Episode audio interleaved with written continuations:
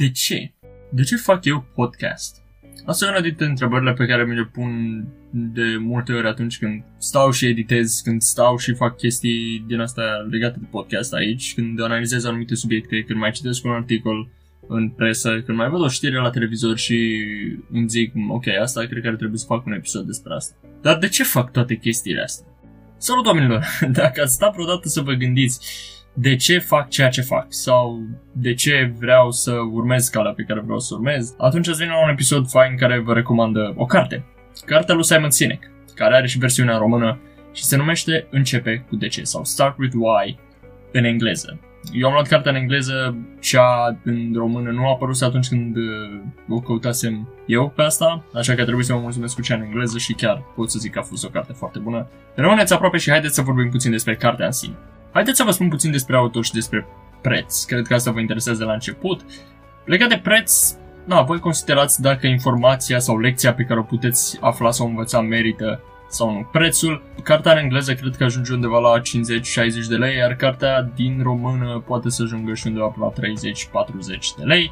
Cât despre autor, uh, Simon Sinek este autorul cărții, iar el practic îi învață pe lideri și pe organizații cum să ofere inspirație oamenilor. A fost invitat să vorbească echipelor de top de la Microsoft, American Express, Organizația Națiunilor Unite, adică ONU, și la Pentagon în America. Are și un TED Talk faimos care e destul de cunoscut, undeva la vreo 50 de milioane de vizionări și cred că o să-i pun link undeva în descriere. Iar el trăiește în New York și are și un website, uh, startwithwhy.com. Despre ce anume este cartea? Păi începe foarte fain prin niște citate din partea autorului care spune așa. Există lideri și există cei care ne îndrumă. Liderii mențin o poziție care are putere sau influență, iar cei ce ne îndrumă ne inspiră. Fie că vorbim de indivizi sau organizații, îi urmărim pe cei ce ne îndrumă nu pentru că trebuie, ci pentru că vrem noi. Îi urmăm pe cei care ne îndrumă nu pentru ei, ci pentru noi.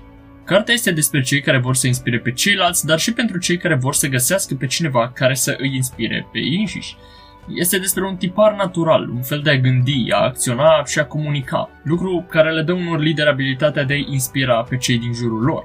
Această abilitate nu este doar pentru cei născuți cu acest talent de a ghida, de a îndruma, de a fi lider, ci se poate și învăța prin disciplină, evident.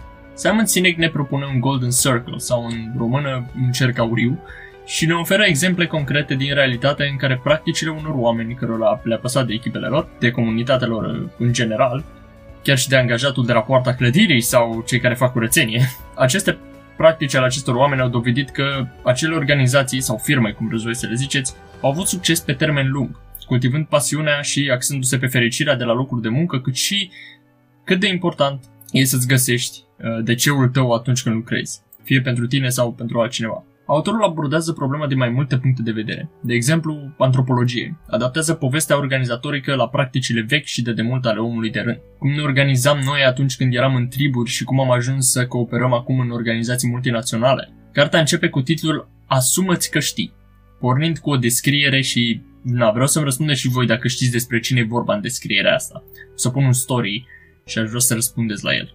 Citatul sună așa. Într-o zi friguroasă din ianuarie, un bărbat de 43 de ani s-a stabilit ca și conducător al țării sale. Lângă el stătea predecesorul său, un general faimos care, cu 15 ani în urmă, conducea forțele armate ale țării sale într-un război care a dus la înfrângerea Germaniei. Acest nou conducător tânăr de 43 de ani a fost crescut sub credința Bisericii Catolice. A petrecut următoarele 5 ore privind parade în onoarea sa și a stat treaz, sărbătorind până la 3 dimineața inaugurarea sa drept conducător. Despre cine e vorba așadar în acest citat? Lăsați un comentariu la mine la story, chiar sunt curios să văd dacă știți. Trecând la următorul aspect, Simon ne povestește despre diferența dintre a manipula pe cineva și a inspira pe cineva. El pune accentul pe un lucru. Întreabă companiile sau liderii acestora de ce clienții lor sunt până la urmă ai lor și nu ai altora. Companiile răspund cu chestiuni clișeice de genul avem calitate superioară, funcții diverse, preț accesibil, servicii, etc. Cu alte cuvinte, multe companii nici n-au cea mai mică idee de ce clienții lor le sunt clienți. Vă dați seama ce înseamnă acest lucru, nu-i așa? Dacă nu-și dau seama de clienții lor și dacă nu-și dau seama de ce sunt clienții lor, șansele sunt ca aceste companii să nu știe de ce angajații le sunt angajați. Și nu merge zicala cu pentru bani, pentru că banii sunt doar un rezultat. În fine, ideea din spate este că manipularea unor clienți duce la tranzacții, nu la loialitate, iar tranzacțiile nu țin pe termen lung. Loialitatea da, iar manipularea nu ajută loialitatea. Acum despre ideea cercului auriu sau Golden Circle. Conceptul acestui cerc provine de la secțiunea de aur sau litera greacă phi, care reprezintă o formulă matematică. Da, intrați pe Google și dați un search la Fibonacci. Da Vinci, spune Simon, vedea această formulă ca putând să definească proporțiile și chiar frumusețea. Cercul acesta auriu are aplicabilitate în mai multe domenii, iar acesta poate să ne ofere o evidență a cât de mult putem progresa și cât putem realiza sau obține dacă ne aducem aminte că totul trebuie să înceapă cu de ce. Ne putem folosi de acest cerc pentru a ne spori abilitățile de a inspira pe ceilalți. Până și Martin Luther King a început cu de ce. El spunea, am un vis, ca într-o zi copiii din comunitățile negre să se joace cu copiii din comunitățile albe, împreună. Comunitățile au luat și dorințele altora și le-au dus până la capăt chiar și după ce aceștia s-au stins din viață, cum ar fi dorința lui John F. Kennedy de a pune un om pe lună. Cercul auriu oferă explicații pentru multe chestii. Trebuie doar să știm la ce se referă și cum să-l folosim și noi. Haideți să vă spun un pic despre acest ce al cercului. Adică ce anume oferim până la urmă. Fiecare organizație sau companie sau individ, na, depinde de pe planeta asta, știe ce face. Acest lucru este adevărat, neavând importanță cât de mare sau cât de mică e compania și, sau firma omului și neținând cont de industrie, evident. Toată lumea descrie cu ușurință produsele sau serviciile oferite de companie, ori funcția pe care aceștia o au în sistem. Deci, practic, ce-ul, acest ce, ce facem, e ușor de identificat. Acum hai să vedem despre cum sau how, adică în ce mod oferim ceea ce facem. Unele companii și oameni știu cum fac ceea ce fac. Vedeți jocul de cuvinte. Fie că numim acest lucru propoziția de diferențiere a valorii sau punct unic de vânzare, unique selling point, cum se mai zice prin economie și eu habar n-am de chestiile astea, uh, acest cum sau how explică efectiv cum este ceva diferit sau mai bun decât altceva. Nu la fel de evident ca ceul, ca ceea ce facem, dar ar fi fals să ne gândim că dacă știm ce vindem și cum vindem, gata, am terminat treaba. Pentru că nu e adevărat. Lipsește DC-ul. Acum voi ziceți, bă, Alex, ce care e faza cu DC-ul ăsta? Cu acest why sau din ce motiv facem ceea ce facem. Păi, foarte puțini oameni și foarte puține companii pot cu adevărat să-și articuleze acest de ce și pot să zică de ce fac ceea ce fac. Când Simon spune de ce, nu se referă la bani.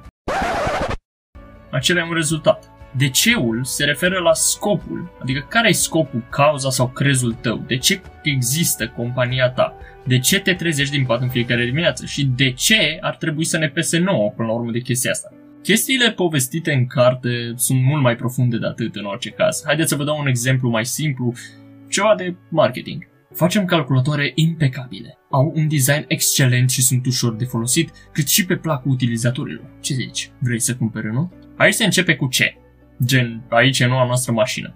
Apoi ne spune cum o fac sau cum sunt mai buni decât ceilalți, gen are scaune de piele, duce mai mulți kilometri și nu costă mult, iar apoi fac un apel de acțiune, gen, nu știu, vrei să cumperi mașina asta și se așteaptă ca noi să ne repezim. Trist e că la fel merge și în avocatură și în politică. De exemplu, aici e firma noastră de avocatură. Avocații noștri au mers la cele mai bune școli. Angajați-ne. În politică, avem candidatul. Aici sunt viziunile ei asupra taxelor și migrației. Vedeți? E diferită. votați În toate cazurile, comunicarea e făcută pentru a convinge pe cineva de ceva diferit sau de o superioritate. Dar noi nu asta vrem să auzim și efectiv cred că ni s-a luat câteodată, mai ales când vine vorba de politică.